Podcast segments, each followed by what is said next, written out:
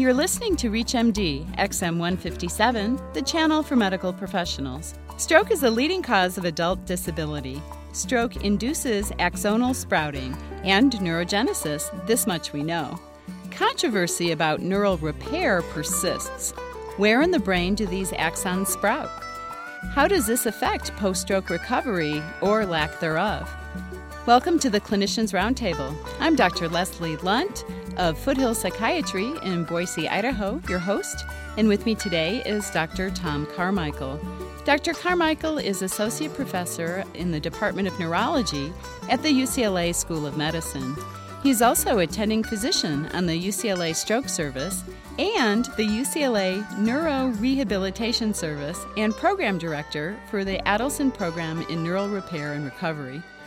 Doctor Carmichael is a member of the editorial boards of the Journal of Neurorehabilitation and Neural Repair and the Journal of Neurodegeneration and Regeneration.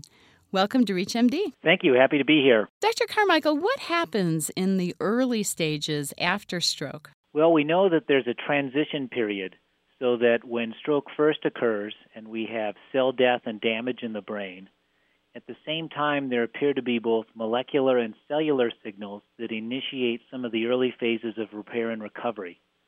And so as clinicians and also as neurorehabilitation specialists, we're starting to conceive of the process of repair and recovery is occurring further forward in the stroke continuum than we did before. We used to think of stroke as a as a time of cell death in which patients were worked up for their causes. Secondary measures were, were put in place like aspirin or other antiplatelet agents, and then they went off to a rehab hospital.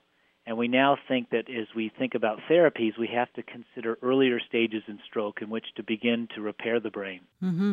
Now, do you see different patterns in those that have a good recovery from their strokes? Yeah, basically the early studies have surprisingly, even in the era of modern imaging, still held up. And so it's somewhat simple-minded but true that the larger your initial deficits are, the least likely you are to recover and the slower that recovery process is. So if a person comes in with difficulty moving a side of their body, difficulty sensing that side, and also difficulty with vision or attention, they have the worst prognosis, the worst recovery, and the slowest recovery. Somebody with only a sensory or a motor deficit recovers much more quickly.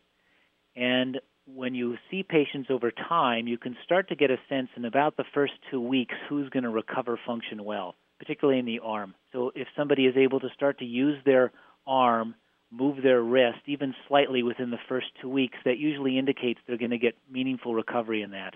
So those that do better, do better. Right. Uh, even with modern imaging where we could theoretically relate it to precise measures of stroke size, that still holds. Let's focus on axonal sprouting. What, what happens where?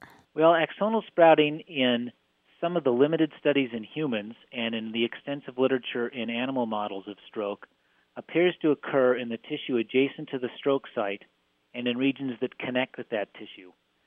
And so there are some signals that occur as a result of the stroke that tell adult neurons to grow a limited number of new connections.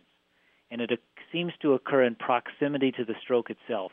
Okay. Now, is there a favorable environment for this axonal sprouting? There have been some limited studies in humans that might help us here, and these come from Edward Taub and other studies that indicate that activity patterns, particularly behavioral overuse of an affected function, may enhance the recovery. We know that well clinically from many studies, but it may also enhance remapping of brain functions and sprouting that perhaps underlies that.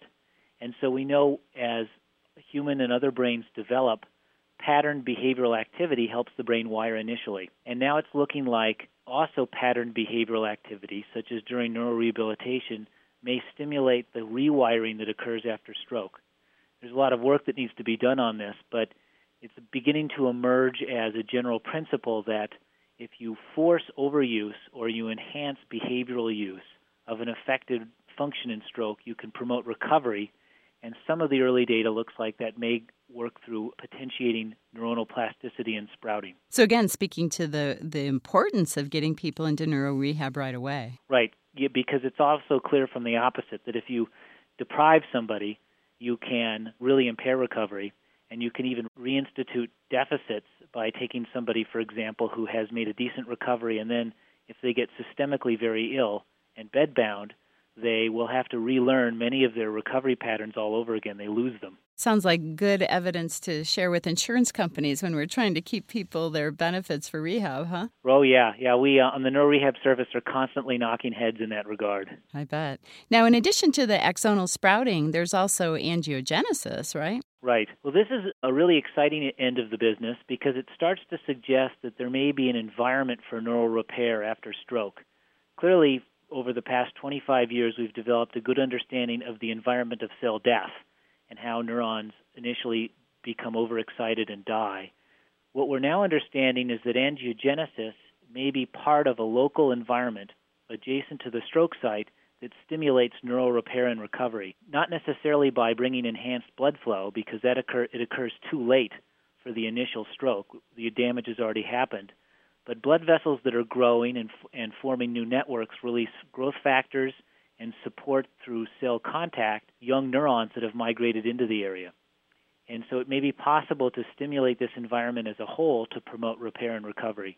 Do we have any way to stimulate that? Can we zap it with electricity or, or give medicines that might help with that? Both those are on, on the table right now. As you may know, there was a clinical trial to look at stimulating the tissue around a stroke with electrodes right above the dura. That failed, and there may have been some reason for that.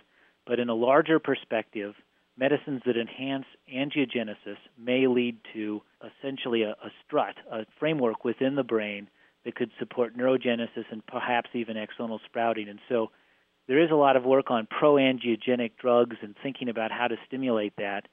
The problem with this in general as it relates to neural repair is that you don't want to stimulate angiogenesis systemically.